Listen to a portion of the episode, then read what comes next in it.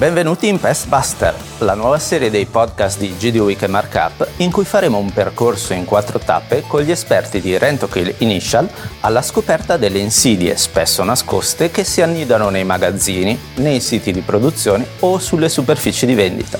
Parleremo così di roditori, insetti volanti e quelli specifici per le derrate alimentari, oltre che di volatili capiremo cosa fare se li rileviamo nelle nostre aziende e soprattutto come si può prevenire il rischio per evitare di bloccare l'attività, rischiare sanzioni dovute a un controllo non conforme, ma anche per garantire sicurezza e salubrità degli ambienti di lavoro.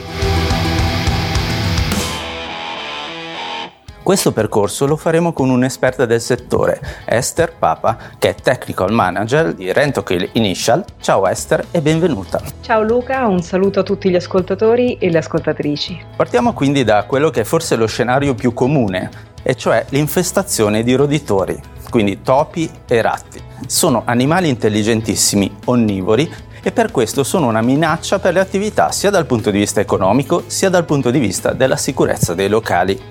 Quindi la prima domanda che ti pongo è quanto e in quanto tempo un roditore può creare un danno ingente alle aziende? Sicuramente tra gli animali che rivestono un interesse gestionale per i risvolti igienico-sanitari, i muridi rappresentano una delle famiglie più critiche, eh, notoriamente cosmopolita e molto ben antropizzata, vivono infatti in stretta associazione con noi e i nostri animali domestici. I muridi sono tra i mammiferi più prolifici, hanno infatti un periodo di gestazione di circa tre settimane e questo gli garantisce una fitness molto elevata e gli consente quindi un rapido crescimento della popolazione. Infatti vengono considerati animali a strategia R. Le principali specie che tutti conosciamo ormai, il ratto nero, il ratto norvegico e il topo domestico, hanno in comune un rilevante impatto negativo, soprattutto economico, connesso a tutti gli aspetti di tutela della salute umana, animale, attività commerciali, la produzione di derrate, ma non solo. Dati FAO ci riferiscono infatti che in alcune regioni di America Latina e Africa eh, possano andare distrutti circa il 50% del prodotto immagazzinato. Quindi si stima che ogni anno venga distrutto più di 100 milioni di tonnellate di cereali. I danni possono essere non solo quantitativi, ma anche qualitativi e si possono riscontrare lungo tutta la filiera di produzione. Derrate che presentano escrementi, urine, rosure non sono assolutamente commercializzabili e i roditori possono anche provocare danni importanti ai macchinari, rodendo per esempio gli oggetti o i cavi elettrici, con ripercussioni economiche e anche eh, ripercussioni a livello di reputazione aziendale. Numerosi sono gli studi fatti sui roditori, ma un aiuto ulteriore per apprendere al meglio il loro comportamento ci viene anche dato dal nostro Global Science Center in Inghilterra, il cui obiettivo è proprio quello di osservare ed apprendere il comportamento di questi animali intelligentissimi, ma al contempo stesso molto pericolosi. Ecco, questa importante esperienza nel settore deriva, oltre che dai tuoi studi, tu sei biologa, anche dal fatto che sei all'interno di un'azienda come Rentokill Initial che si occupa da sempre di pest control. Me ne vuoi parlare in sintesi? Sì, certo, il gruppo Rentokill Initial è tra i maggiori fornitori al mondo di servizi per le aziende e da oltre 90 anni ci occupiamo di pest control, textile e hygiene service siamo attivi in oltre 80 paesi nel mondo, tra cui ovviamente l'Italia con Rentokill Initial Italia SPA, composta da personale tecnico esperto in pest management, ovvero in disinfestazione, deratizzazione, gestione integrata e monitoraggio degli infestanti. Il nostro obiettivo primario è di proteggere le persone, la produzione, i servizi aziendali e nel complesso il quotidiano di ognuno di noi. L'ambiente è infatti per noi una priorità operiamo utilizzando soluzioni di controllo degli infestanti che abbiano il minore impatto possibile sull'ambiente. Un impegno dimostrato anche dall'ottenimento di un riconoscimento importante come il punteggio EcoVadis Gold all'interno di una delle piattaforme internazionali più importanti nell'attribuzione di rating di ecosostenibilità delle aziende.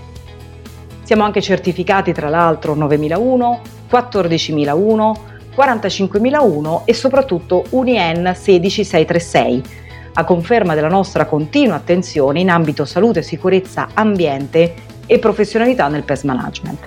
Nell'organizzare questa serie abbiamo pensato di dare spazio alla parte pratica, quindi ti chiedo che cosa devo fare se rilevo la presenza di questi animali nei miei locali e soprattutto in quanto tempo è previsto un intervento o un sopralluogo.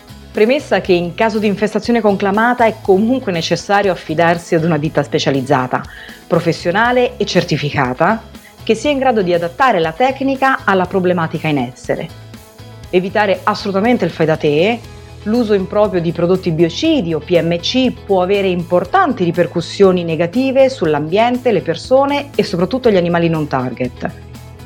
Per quanto riguarda le tempistiche di intervento no, non c'è una risposta unica, esistono ovviamente diversi elementi che possono influenzare l'attività, come per esempio la specie infestante, l'area in cui viene segnalata l'infestazione e i tempi per effettuare un sopralluogo accurato.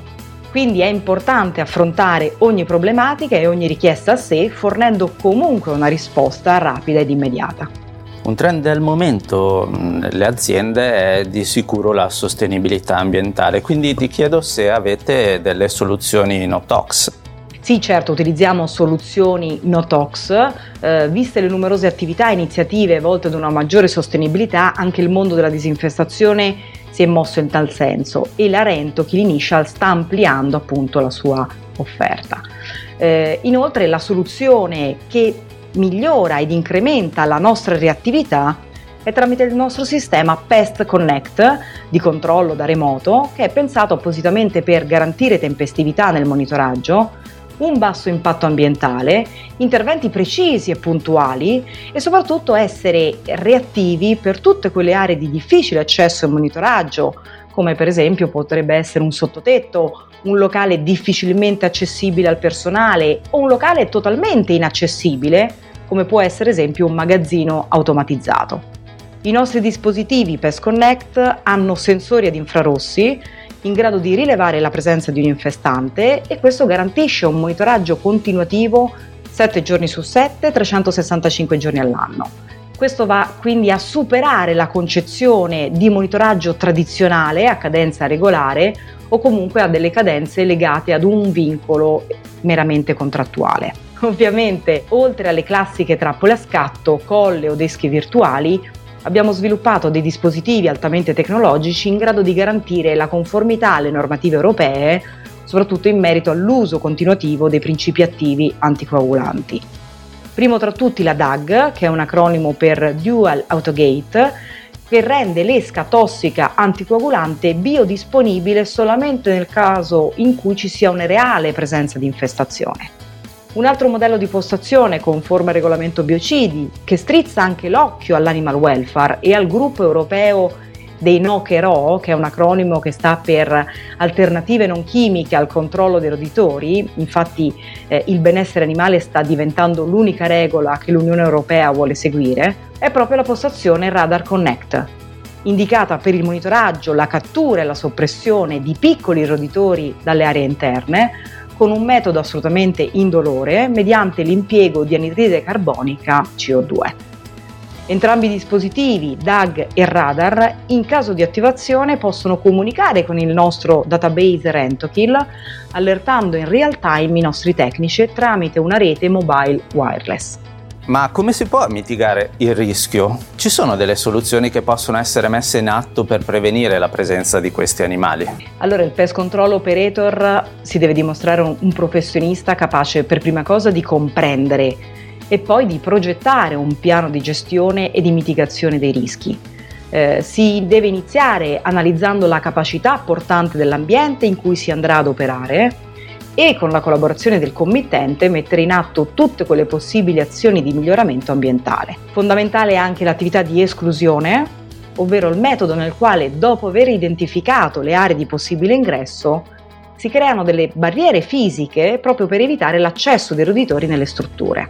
Deve essere poi redatto un piano eh, di monitoraggio continuo, di sanificazione e manutenzione che elimini le aree che consentono a questi infestanti di entrare o comunque di proliferare all'interno. Quindi è fondamentale eliminare la possibile presenza di punti luce sotto o intorno a porte e finestre, magari apponendo delle setole anti-intrusione. Eh, proteggere con griglie o zanzariere a maglia fine le finestre o i sistemi di ventilazione, eh, manutentare i tubi di scarico difettosi, i cavi elettrici o i tubi di servizio che possono fornire una via preferenziale, quasi un'autostrada libera per i roditori, effettuare una corretta gestione del verde esterno, formare poi il personale che è atto a monitorare e riconoscere le tracce e, possibili, e i possibili pericoli, controllare la merce in ingresso, compresi ovviamente i pallet, definendo esattamente i ruoli e le varie responsabilità. Facciamo ora un quadro invece sulle normative e gli standard a cui si può fare riferimento e soprattutto quali sono le sanzioni previste in caso di controlli non conformi. Nel corso degli anni per il settore agroalimentare sono state emanate tutta una serie di codici, norme e direttive che hanno regolamentato in maniera semplice e più puntuale i comportamenti e le azioni per raggiungere appunto la totale sicurezza del prodotto. Grande importanza hanno avuto le direttive europee che nel 2004 hanno definito quello che è chiamato e noto a tutti essere ormai il pacchetto igiene. Questo pacchetto conferma la validità del sistema HCCP come strumento di analisi e controllo delle condizioni di igiene e sicurezza delle produzioni alimentari. Certamente quindi l'attività di controllo degli infestanti assume un ruolo di importante responsabilità e nella stessa ottica della normativa cogente eh, rientrano ovviamente anche tutte quelle norme volontarie, a volte anche molto più stringenti di quelle cogenti, eh, ad esempio la ISO 9001, la 22000, la 22002, lo standard BRC o lo standard IFS, solo per citarne alcuni. Eh, il regolamento biocidi, inoltre il 528-2012, ha introdotto la figura del trained professional, spingendo decisamente verso la professionalizzazione dell'operatore del pest management. Non dimentichiamo che i presidi medico-chirurgici e i prodotti biocidi possono essere usati esclusivamente nel rispetto delle indicazioni e delle modalità d'uso autorizzate, quindi presente in etichetta e sulle schede dati di sicurezza.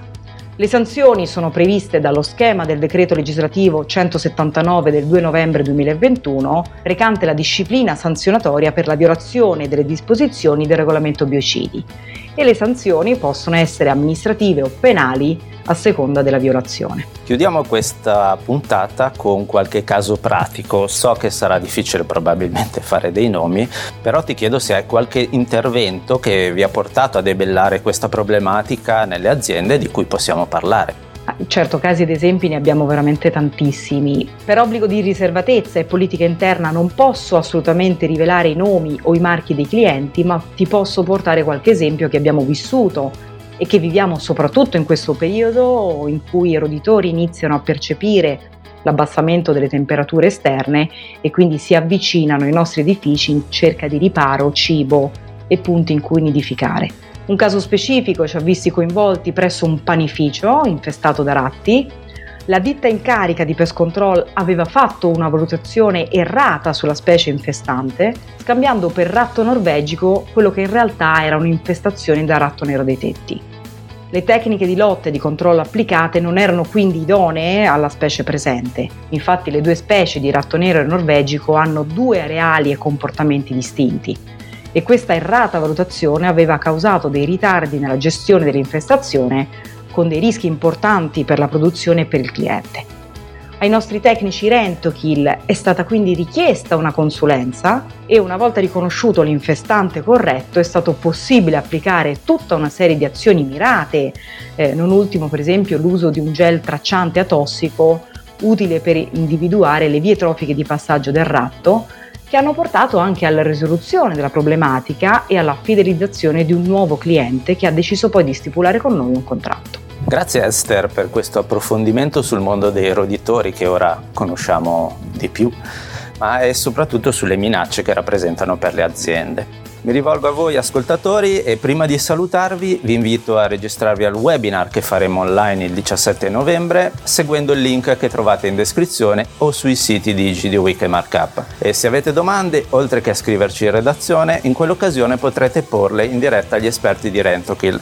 Per chi dovesse ascoltare il podcast dopo il 17 novembre, eh, vi ricordiamo che sul sito di Rentokill Italia troverete il link per rivedere il webinar. Quindi un saluto a tutti gli ascoltatori e alla prossima puntata del podcast Pest Faster.